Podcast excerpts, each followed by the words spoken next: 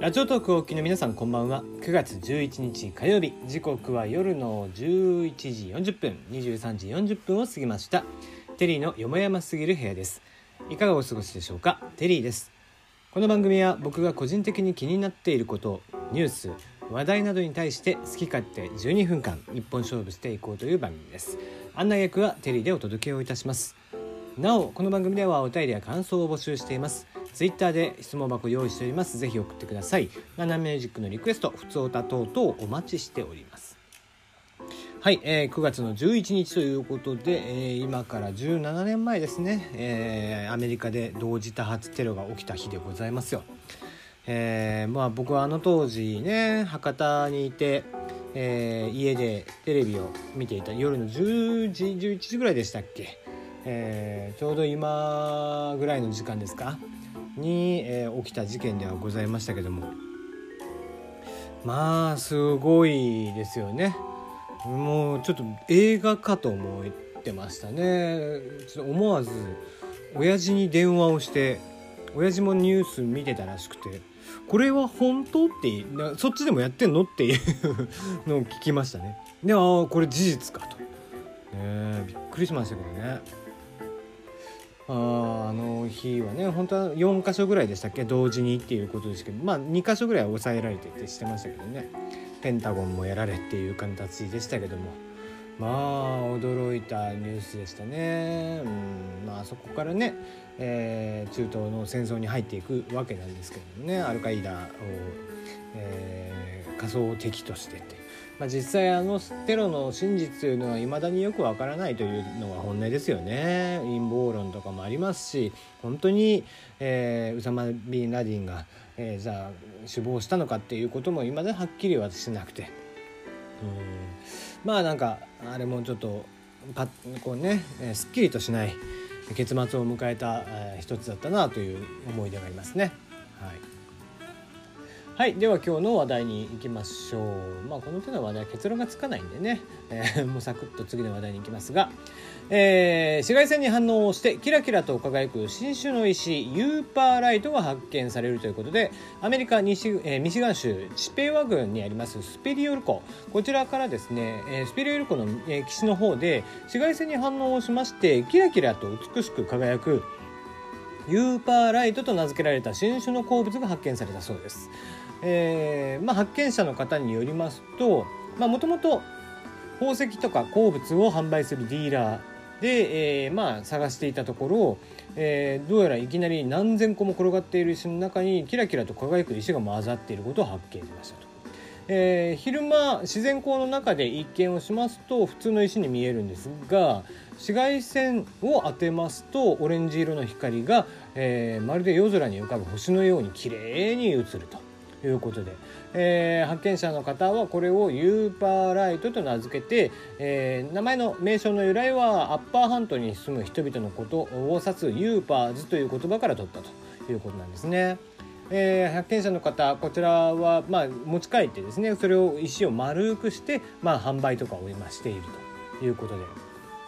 まあ、ユーパーライトに興味を持ったミシガン州大学、え、は購入を希望して、え買って、え、それが新種の鉱物であったことを発見したということみたいですね。うんまあ、不思議な石があるもんですね。うんまあ、結構ね、えー、写真をぜひ見てもらえたらとは思うんですけどかなり綺麗な石ですね、まあ、特に研磨された後えー、丸くなってるやつとかはもうかなり綺麗だったりしますので、えー、ユーパーライトと検索してもらえるとおそらく出てくるんじゃないかなとは思っておりますよ。はい、えー、面白い人がいるもんですね。えー、ゲーム内にですねあのいろんなこうゲームとかあとこうサイトとかにですねまあちょっとちょっとしたいたずらというか特殊なことをすると見れるみたいなことえー、まあなんかある種の操作をすると見れるようになっていると。例えばツイッターとかで上上下下左右左右 BA みたいなのを押すとみたいなことなんですがそういった、えー、隠れた、えー、仕掛けというのをイースターエッグって呼ぶことがあるんですね。で、えー、とあるクリエイターさんがえー、イースターエッグに再興したということでゲーム内にプロポーズを隠した男性が販売前に振られ世界一悲しいイースターエッグが爆誕ということでえー、9月の7日、えー、この間発売されたばっかりですけども、えー、マーベラスの「スパイダーマン」に実は、えー、とある男性が、えー、行っていたプロポーズの言葉というのが、えー、仕組まれていたと、えー、ゲームにイースターエッグを仕組みたいと開発元にお願いをしていた男性だったんですけども実は販売数週間前なんと振られていたことが 発覚しましたと。えー、お相手の方マディソンさんという方なんですけども、えー、メッセージゲームのところである、えー、ような仕掛けがあって、え、マディソン結婚してくれますかというイースターエッグを仕込んでもらっていたということで。まあ、何回かねその開発者さんとやり取りをしている中でいいですよと。誰が愛に対してノーと返すのでしょうか、え、DM をして何ができるか考えましょうといったやり取りが行われた結果、えー、イースターエッグを見事に組み込んでいただいたにもかかわらず、えー、残念ながら、えー、そのイースターエッグは、えーね、成就することなく もはやむしろ、えー、恋人に伝わることもなく終わってしまったと、えー、残念なお話になってしまいましたということですね、えー、面白いことがあるもの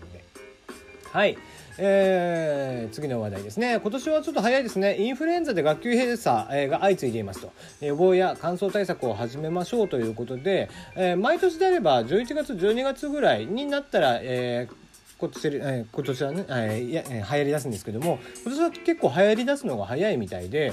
すで、に9月、まえ、半ばではございますが、えー、小学校で、えー、いくつか、えー、都内であってもその学級閉鎖が始まっていると、えー、名古屋市内でもすで、えー、に早く、えー始まっているということでやっぱりここら辺ね、え、これから先どんどんどんどん流行ってきますので、え、気をつけていただければいいんじゃないかなとは思っておりますが、えー、まあ、人暮らしをしている僕なんかはねインフルエンザになるともうほとんど死にかけてしまうという状況ですのでね気をつけておこうかなとは思っております。はい、えー、じゃあ IT の話題に行きましょうか、えー、トレンドマイクロさんがびっくりするようなことをやっていましたね、えー、トレンドマイクロ製のアプリえー、スマホのアプリなんですけどもこちらでですね、えー、サイトの、えー、ブラウザの履歴これを抽出して中国に送っていたということで App Store から削除されたそうですね。えー、ユーザーのブラウズブラウザの履歴これを密かに、えー、中国に送信していたとされる、えー、アプリっていうのが、まあ、アップルの公式ストアから、えー、削除された問題っていうのがあったんですがこれは、えー、ちょっと前にですね、えーまあ、アップストアあのパソコン用のパソコンの Mac のアップストアで同同じようなアプリが発見されたと。で、えー、かと思っていたら今度はトレンドマイクロさんの、えー、iPhone 用の、えーまあ、モバイルデバイス用のですね、えアプリの方でも同じようなことを、えトレンドマイクロさんがやっていて削除をされましたと。いうことでうん。まああの、えー、開発者というのはそのアップストアとかに上げるときにこれとこれの情報を抽出していますみたいなものを、えー、パーミッションという言い方をするんですけども、えー、それを本当はユーザーに知らせなければいけないんですね、えー、これとこれの情報を抽出してますよっていう。で、えー、それと同様の申請をした上でやるんですけども、えー、おそらく申請をせずに、えー、勝手に行っていたということでしかも、えー、送られている先は中国ということうんトレンドマイクロさん一体何をやってるのかなっていう感じですけどもね。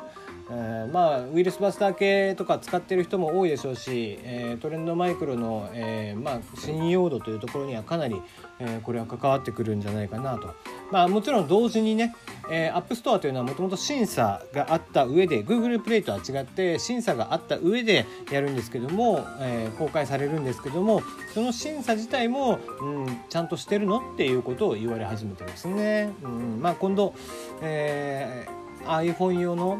えー、Apple の方のアップストアでは全てのアプリにおいてプライバシーポリシーを記載しなければいけない、えー、お客様の情報というのがどういうふうに使われていますよどういう情報を抜き取っていますよというのを全部明記しなければいけないっていうふうになりますけども、えー、それに先駆けてやっぱりこういった、えー、お客様情報とかを特に取り扱っていないものとかでも、えこういうふうに、えブラウザ履歴とかが抽出されてみたいなことになっていたということは結構大きな実は、え事案なのかなとは思っています。ますね。はい、えー、先日9月の4日ですかね、えー、お話をさせていただきましたけどもハーウェイさんの、えー、端末 P20 っていうアプリ、えー、スマホがあるんですけどもそれでスピードを、えー、ベンチマークですね。端末のスピードを測る処理速度を測る、えー、ベンチマークという、え、数字があるんですけどもその数値をごまかしていたということで、え、それがまあ実際に 3D マークというベンチマーク測定アプリから、えー、こうもう対象外とされてしまったということで、えー、ハーウェイさんもね結構その、えー、オーストラリアの方でもその電波の、えー、基地局を建てたりとかするのを NG っていうふうにされてしまっていたりだとかしていて、えー、まああげくこういう端末においてもねこうなんか嘘ををついて、えー、良い性能に見せてしまうみたいなところっていうのはうん、まあ、やっぱり何ですかねまあアンドロイド系とかっていうのは本当それが怖いなっていう気はしますよね。まあ、実際にえー、同時期に発売された端末、えー、で、え、3D 系の動画を処理しているところっていうのを、えー、並べて比較している動画があったんですけどもかなりカクカクしていて、まあ、実際の数字だったらこんなことにはなってないっていう話のものになってましたね。うん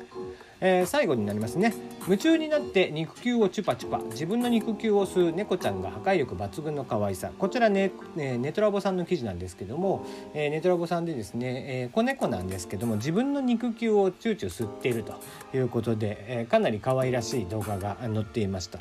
えー、実はこれってですねうちの猫もするんですけども小さい時に母猫と、えー、離されてしまった場合まあははぐれてしまったりとかした場合にこういうことをすることが稀にあるんですって。うん、なので、えー、かなり可愛いので実際ネトラボさん見てもらえたら、えー、いいんじゃないかな癒されますよ。では